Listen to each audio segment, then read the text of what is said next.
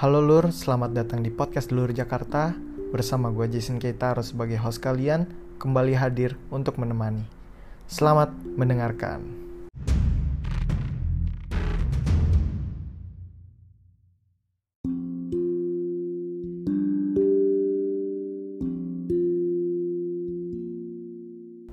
Oke teman-teman, gimana kabar kalian? Di rumah? Semoga kalian baik-baik saja Semoga kalian terhindar dari segala macam virus, segala macam penyakit, dan segala macam masalah. Tapi ya namanya manusia, kan ada aja masalah yang datang. Jadi balik lagi, sorry, gue udah lama nggak update.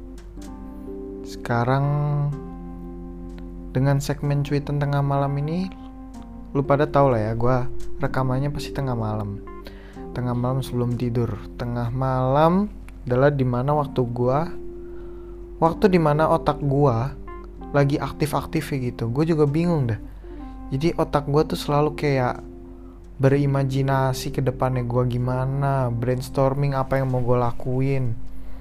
Terus kira-kira ide apa yang bakal besok gua lakukan gitu. Tapi begitu sampai pagi ya bukannya males gue jadi kepikiran kayak gini loh. Aduh ide semalam nih gue mau jalanin tapi ada tugas ini ada kewajiban ini harus ini harus itu. Suasananya tuh udah beda gitu loh. Mungkin kalau malam kan suasananya tenang terus cuman ada suara AC gitu kan. Jadi gue lebih fokus gitu. Bukan fokus ya lebih bisa mengeluarkan imajinasi gue gitu. Oke jadi malam ini gue mau bahas tentang yang gue udah pelajarin sebelumnya. Bukan gue pelajarin jadi gue ketemu tentang konten ini tentang materi ini karena jurusan gue jadi for your information teman-teman gue kuliah di jurusan marketing communication di Universitas Binus seperti yang sudah gue mention di apa namanya trailer gue gue bilang kalau gue kuliah di salah satu universitas ternama ya lumayan ternama lah ya Binus itu di Kemanggisan. Nah jadi gue baru belajar teman-teman. Ada satu hal hebat yang gue temuin di TikTok. Gue lagi liat-liat scroll-scroll TikTok gitu yang for you page kan. Terus ada satu orang yang ngejelasin tentang sistem marketingnya salah satu trik marketingnya Starbucks gitu. Terus gue penasaran, gue lihat dong, gue nonton sampai habis.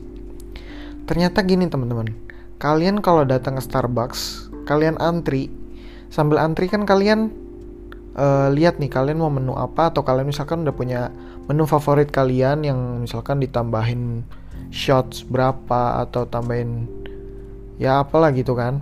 Terus begitu kalian udah pesan, biasa kasir atau baristanya kan nanya kayak gini kan e, atas nama siapa kak? Lu jawab dong dengan nama lu gitu kan. Terus lu kadang malah eja gitu. Tapi suka salah kan yang lu tahu kan. Starbucks tuh suka salah gitu kan kasih nama. Misalkan nama lu uh, Michael ditulisnya bener-bener M A Y K E L gitu kan. Terus misalkan nama lu Jason kayak nama gue gitu. Kan bukan Jason gitu gue yakin tuh kasir tuh nggak bego gitu. Tahu cara nulis Jason tuh gimana tulisannya J E S E N harus ditulisnya begitu sama dia. Tapi ternyata teman-teman kesalahan penulisan nama di cup Starbucks yang kalian beli itu adalah sebuah trik marketing. Itu disengaja. Jadi kalau misalkan itu kan dibaca sama aja gitu Michael dibacanya ya Michael gitu kan. Jadi kan dipanggil tetap Michael. Begitu kalian datang tulisannya M A K E L. Terus kalian apa yang biasa kalian lakuin? Kalian foto masukin story kan di Instagram atau misalkan kalian masukin di konten TikTok lu pada atau di story WhatsApp kayak gitu kan. Ternyata itu adalah trik di mana kalian ketika kalian foto di Insta Story kalian terus kalian post kalian akan menyebarkan yang namanya brand Starbucks itu di platform sosial media kalian, di account sosial media kalian, di IG lah di mana. Terutama apalagi kalau kalian misalkan punya followers gede, followers yang udah banyak, terus kalian apa namanya kalian foto, terus kalian share. Yang namanya salah, terus ada kan logonya tuh? Starbucks kan di cupnya, terus orang-orang yang ngelihat story lu, oh ini Starbucks nih, jadi terkenal kan nih si Starbucks makin terkenal Terus orang malah jadi makin penasaran. Eh, ini si ini kemarin datang ke sini. Namanya sih salah, cuman enak gak sih kopinya? Kalau yang belum pernah coba Starbucks gitu kan. Ya udah jadi makin rame dong yang datang. Gila gak? Bisa mikirnya sampai situ. Gue gak habis pikir. Itu boleh juga diterapkan sama misalkan kalian punya bisnis, lagi bangun bisnis. Terus kalian lagi pusing nih marketing kalian kayak gimana. Kalian boleh coba salah satu trik marketing kayak gini Terus ada lagi yang tadi gue ketemu dan gue pelajari. Ada salah satu efek di marketing yang dinamakan decoy effect. Tadi gue lihat penjelasan singkatnya, jadi penjelasannya kayak gini. Misalkan kalian adalah brand perusahaan atau kalian punya online shop atau misalkan kalian um, yang ngeluarin brand gitu kan, brand kalian sendiri. Kalian punya dua barang. Contoh deh misalnya contoh aja nih. Kaos ya kaos gitu misalkan. Kaos jangan kaos deh kalau kaos kan harganya sekitar segitu ya. Kira-kira apa deh? Yang tadi gue dapat aja deh speaker gitu misalkan kalian jual speaker A sama speaker B sebagai contoh nih speaker A kalian beli dengan harga 15.000 contoh contoh aja speaker A kalian beli dengan harga 15.000 terus kalian jual dengan harga 30.000. Untung yang kalian dapat di produk speaker A lu itu kan cuma 15.000. Nah, terus kalian punya barang B. Lu beli barang B, speaker B ini harganya memang lebih mahal. Contoh 50.000, contoh ya. 50.000 dan lu jual 100.000. Lu jual 100.000, belinya 50.000. Untungnya 50.000 kan Berarti dari situ kalian dapat untung kan lebih gede.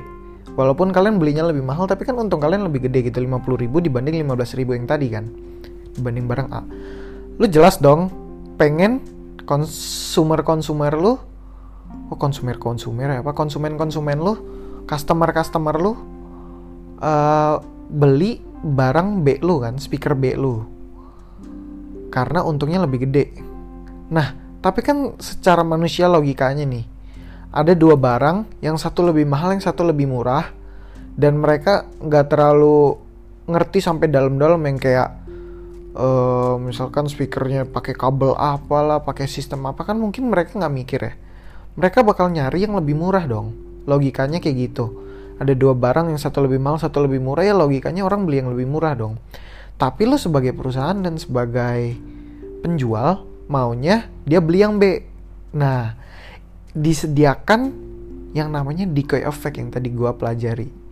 Decoy effect adalah di mana kalian menyiapkan satu barang lagi, barang C, speaker C yang di sini gua ambil contohnya, speaker C. Nah speaker C ini lu kasih harga yang lebih tinggi, mungkin dua kali lipat atau misalkan uh, ya satu setengah kali lipat lah kayak gitu.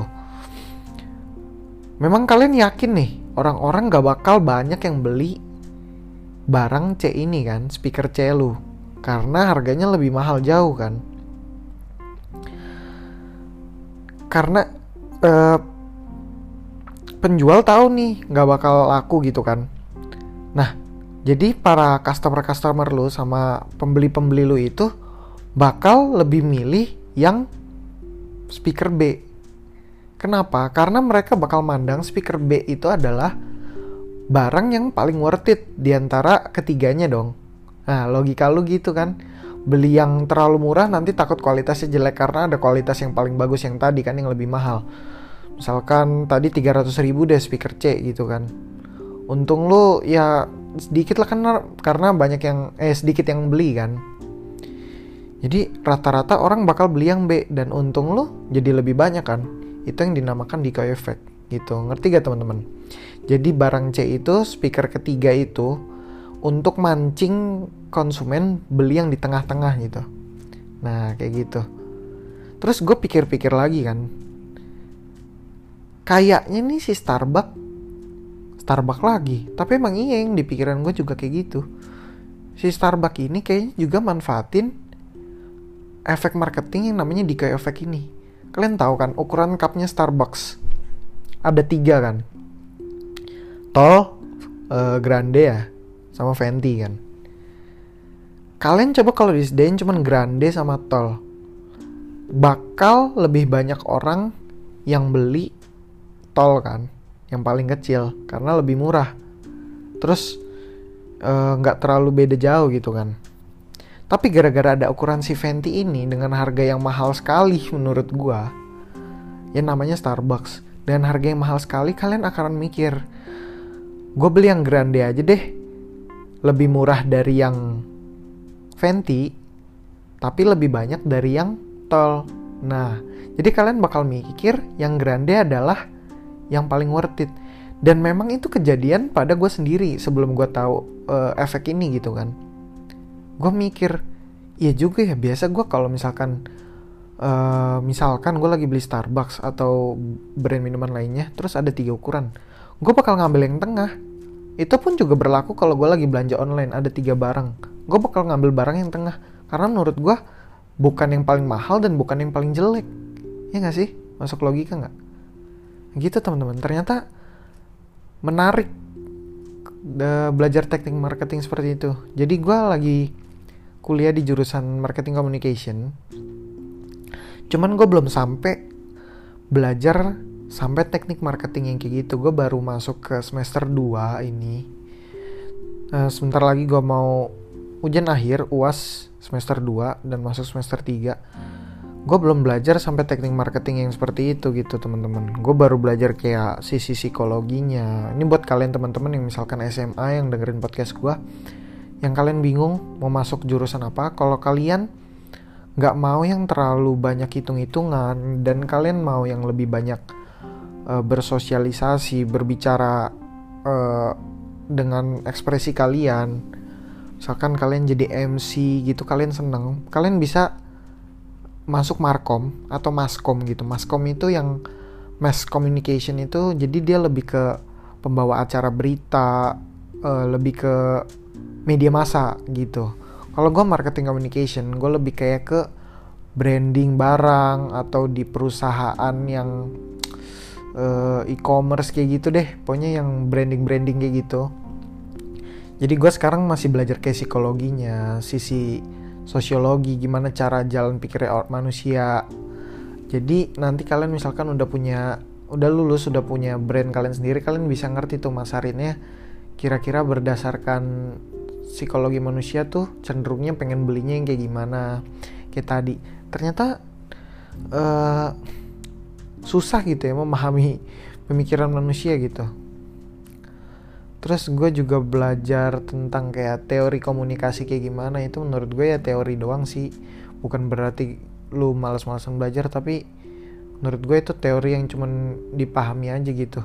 Cara baca no, uh, komunikasi nonverbal orang. Komunikasi nonverbal adalah di mana ketika uh, kalian berkomunikasi tanpa menggunakan eh, kata-kata uh, gitu jadi kalian berkomunikasi dengan tatapan mata, gerakan tubuh, bahasa tubuh, terus um, intonasi, nada suara kalian kayak gitu. Itu namanya komunikasi nonverbal. Kalau verbal ya kebalikannya dengan kata-kata. Terus uh, gue belajar sempat belajar public speaking di semester 1 tapi public speaking semester 1 belum nanti akan ada lagi katanya uh, tentang public speaking yang lebih dalam lagi. Cuman yang di semester 1 itu gue lebih kayak ke perkenalannya gitu loh. Teori public speaking kayak gimana kalau bicara depan umum supaya nggak gugup kayak gimana baru teorinya. Prakteknya ya cuman sekedar presentasi di bukan presentasi apa? Berbicara singkat tentang diri kalian di depan kelas. Cuman kayak gitu. Cuman kan um, menurut gue apa pun bidang kalian kalian mau belajar tentang uh, finance mau belajar tentang uh, marketing mau belajar tentang uh, ya apa pun yang kalian pelajari apa pun jurusan kalian akan sangat penting ketika kalian nanti sudah memiliki perusahaan atau kalian sukses atau kalian bekerja di mana akan sangat penting untuk memiliki skill public speaking. Gak perlu terlalu hebat kayak motivator dan pembicara-pembicara yang terkenal gitu kan. Yang penting kalian bisa ngomong dan menjelaskan sesuatu dengan baik di depan umum. Karena menurut gue itu nggak gampang teman-teman. Coba kalian mikir deh pas kalian awal-awal disuruh presentasi gugupnya setengah mati kan depan kelas karena kalian sering berlatih apalagi kan kurikulum 2013 ya. Gue nggak tahu sekarang masih kurikulum 2013 nggak sih SMA pokoknya pas gue kurikulum 2013 tuh apa namanya uh, sering banget presentasi gitu kan di depan kelas. Malah kita yang ngajarin bukan gurunya. Gurunya cuma kasih materi jelasin sedikit. Sisanya kita. Ya udah terus karena kalian sering berlatih jadi kalian udah terbiasa. Nah apa kalau misalkan kejadiannya orangnya banyak di kalian jadi CEO amin amin kalian jadi CEO kalian launching produk baru kalian. Terus kalian nggak bisa public speaking. Kalian mau nyuruh siapa? Ke mana? Wibawa kalian di mana? Kalian nggak bisa presentasin produk kalian sendiri. Kalian CEO loh. Kayak gitu. Terus kalian mau jadi pegawai juga kalian mau presentasi kan di meeting ya itu butuh juga teknik public speaking. Walaupun gue belum jago seenggaknya gue tau lah teori-teori supaya nggak gugup gimana. Supaya nggak apa ya namanya supaya lancar ngomongnya gimana mengatur intonasi. Terus gue baru tahu dari dosen public speaking gue ternyata presenter presenter sebelah sorry uh, presenter presenter terkenal seperti Andi F. Noya. Yang gue tahu sih kemarin dengernya Andi F. Noya ya. Tahu kan kalian Ki Candy pembawa acaranya. Ternyata walaupun dia sering membawakan acara Ki Candy tersebut dia masih suka gugup teman-teman. Sebelum acara tuh katanya dia tuh ke kamar gue nggak tahu ya bener apa enggak pokoknya ini yang dijelasin dosen public speaking gue dia di apa namanya di kamar mandi tuh dia ngaca. Dia meyakinkan diri dia mengautosugestikan diri dia bahwa dia bisa terus dia loncat-loncat uh, dia pokoknya sesuai caranya dia intinya dia mengurangi kegugupannya dia. Kayak gitu teman-teman nanti gue baru tahu orang udah sering kayak gitu aja masih suka gugup ya. Apalagi gue apalagi kalian kalau misalkan kalian nggak mau belajar public speaking gitu. Ternyata penting untuk marketing guys. Gue marketing apalagi ya kan? Harus masarin barang harus branding barang. Gue mau nanti bikin bisnis. Terus gue nggak tahu mau jelasin ke hmm, customer customer calon calon customer atau ke investor. Gue nggak bisa jelasin ya mati lah gue ya nggak sih ya udah terus gue belajar public speaking itu seru sih dosennya Pak Marginata. Kalau misalkan kalian kuliah di binus terus kalian ngambil marketing communication gue nggak tau Pak Margi panggilannya Pak Margi itu dia gak tau ya ngajar apa ngajar matkul apa lagi deh gue nggak tahu. Setahu gue di angkatan gue sih waktu itu ngajar public speaking. Dia enak banget teman-teman pelajarannya tuh simple dia bawainnya tuh enak. Ya maklum lah ya dosen public speaking dia bisa mengantarkan pesan dengan baik gitu. Ya kan? Karena di jurusan gue penyampaian pesan itu sangat penting teman-teman. Udah gue komunikasi marketing lagi marketing communication. Gimana gue apa bisa marketingin produk kalau misalkan pesan yang mau gue sampein aja nggak nyampe ya kan terus dia bawain pesannya enak banget teman-teman. Terus uh, materi yang uh, public speaking itu mudah mudah sekali gitu dihafal. Dia dia mungkin juga buat presentasinya ini ya. Dia buat kan pasti dia buat kayak materi pengajarannya dia gitu kan. Dia buatnya enak banget dilihat gitu. Terus udah gitu misalkan kita public speaking tuh gue rata-rata tuh seinget gue tuh gue dapet dua sesi. Satu sesi itu kalau nggak salah satu jam eh berapa ya? Pokoknya dari jam 7.20 sampai jam 9 lanjut lagi 9.20 sampai jam 11 nah itu dua sesi tuh. Setiap sesinya itu dia ngajar bread bread bread sesuai uh, ininya dia sesuai apanya sesuai materinya dia singkat padat jelas udah. Terus biasa masih ada sisa setengah jam. Oke anak-anak kalian sudah paham kan semuanya? Ya kita bilang paham paham beneran yang diomongin. Kalaupun kita nggak ngerti kita nanya dia jelasinnya dengan baik hati gitu teman-teman. Nggak kayak yang itulah guru-guru yang itu. Tau lah ya dia jelasinnya dengan baik hati terus jelas banget dia jelasin kan. Kita seneng deh udah gitu udah selesai kita udah ngerti kita keluar. Satu-satunya mata kuliah yang sampai sekarang gua catat dengan lengkap dari awal sampai akhir cuman matkul itu teman-teman.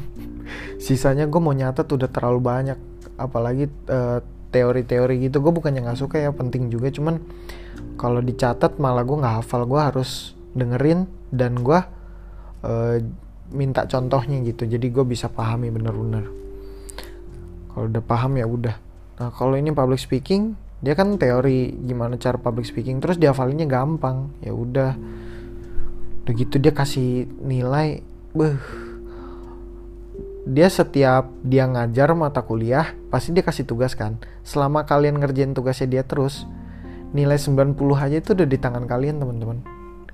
Teman-teman gue tuh semester 1 ya mata kuliah public speaking termasuk gua. Nggak ada yang di bawah 95 teman-teman. 97 98 wah itu naikin IP kalian banget sumpah. Itu dosen yang dia nggak tahu dosen yang lain. Oke intinya teman-teman.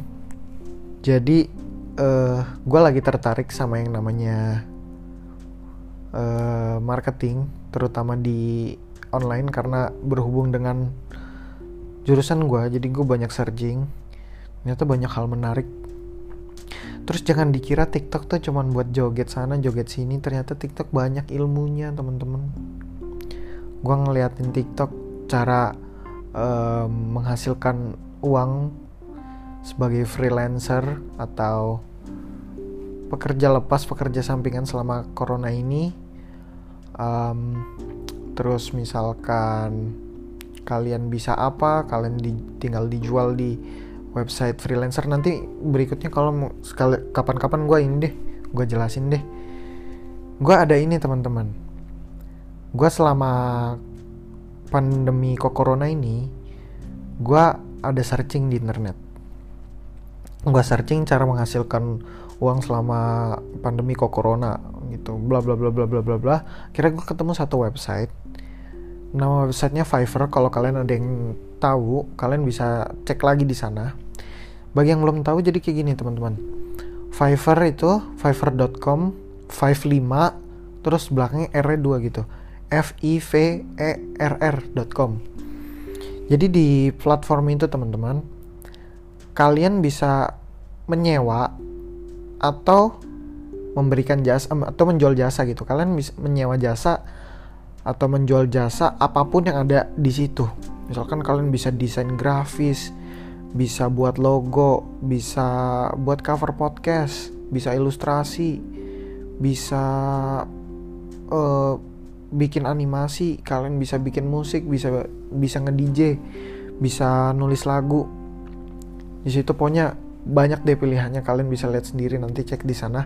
Nanti gue bahas lebih lengkapnya lagi ke depannya platform-platform kayak gitu yang kalian bisa lakukan selama pandemi ini. Jadi teman-teman, gue ada buka jasa di situ. Jasa ilustrasi foto kalian dengan basis vektor gitu, ada Illustrator. Kalian bisa cek di Fiverr, kalian cari Fiverr, terus kalian cari Jason Ketaro disambung J A S O N K E I T A R O disambung. Di situ ada gue jual gig gig itu yang jasa yang gue jual gitu. Kalian klik aja kalian baca perinciannya. Jadi gue uh, buat misalkan kalian kirim foto-foto kalian misalkan kalian lagi main gitar. Gue bikinin tuh ilustrasi foto kalian lagi main gitar terus uh, dengan pencampuran warna dan lain-lain dan bisa revisi sekali teman-teman. Kalau kalian mau revisi tambahan ya pokoknya ada perhitungannya. Cuman kalau gak enaknya dijual sesama orang Indonesia adalah bayarnya dolar. Gak enaknya gitu. Tapi nggak apa-apa teman-teman kalau kalian pada tertarik kalian bisa uh, bisa apa namanya udah bisa um, apa ya namanya punya ini ya punya akun PayPal. Akun PayPal nah kali uh, saldo PayPal kalian bisa dimasukin ke Fiverr jadi kalian bisa menyewa jasa nah enaknya di Fiverr adalah kalian bisa membeli jasa hanya dari 5 dolar teman-teman. Di makanya kenapa namanya Fiverr? 5 5 dimulai dari 5 dolar. Apa pun voice over pokoknya ada deh yang 5 dolar. Kalian cek aja di gua karena gua udah beberapa kali menjual jasa gua dan sudah dapat kurang lebih ya kalian cek aja sendiri nanti kalau kalian penasaran. Gua pasang harga segitu sesuai dengan ilustrator gua. Ilustrator tuh gua jadi ada orang yang ngerjain ilustrator gua. Temen gua kenalan gua. Dia dia ngerjain ilustratornya terus dia mau dia pasang harga segini.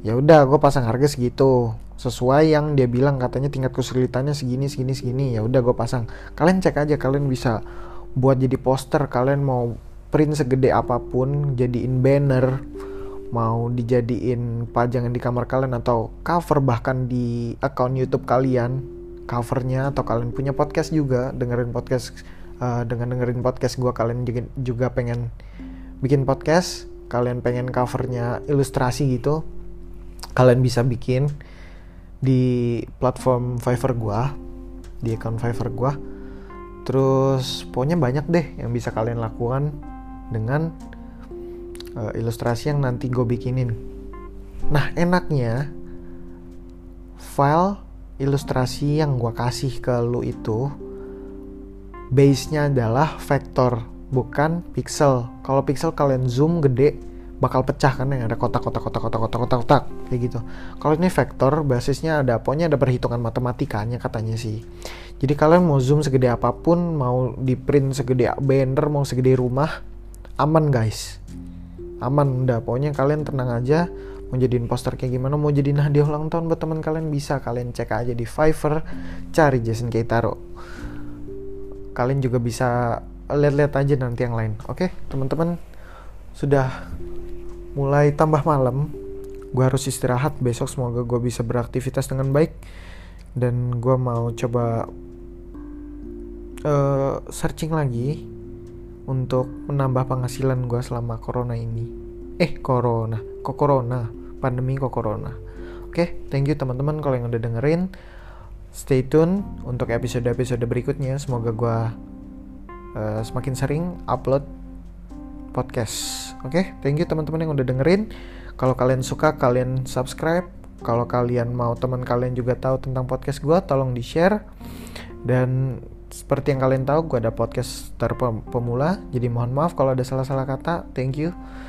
See you guys. See you teman-teman. Sampai episode berikutnya. Bye.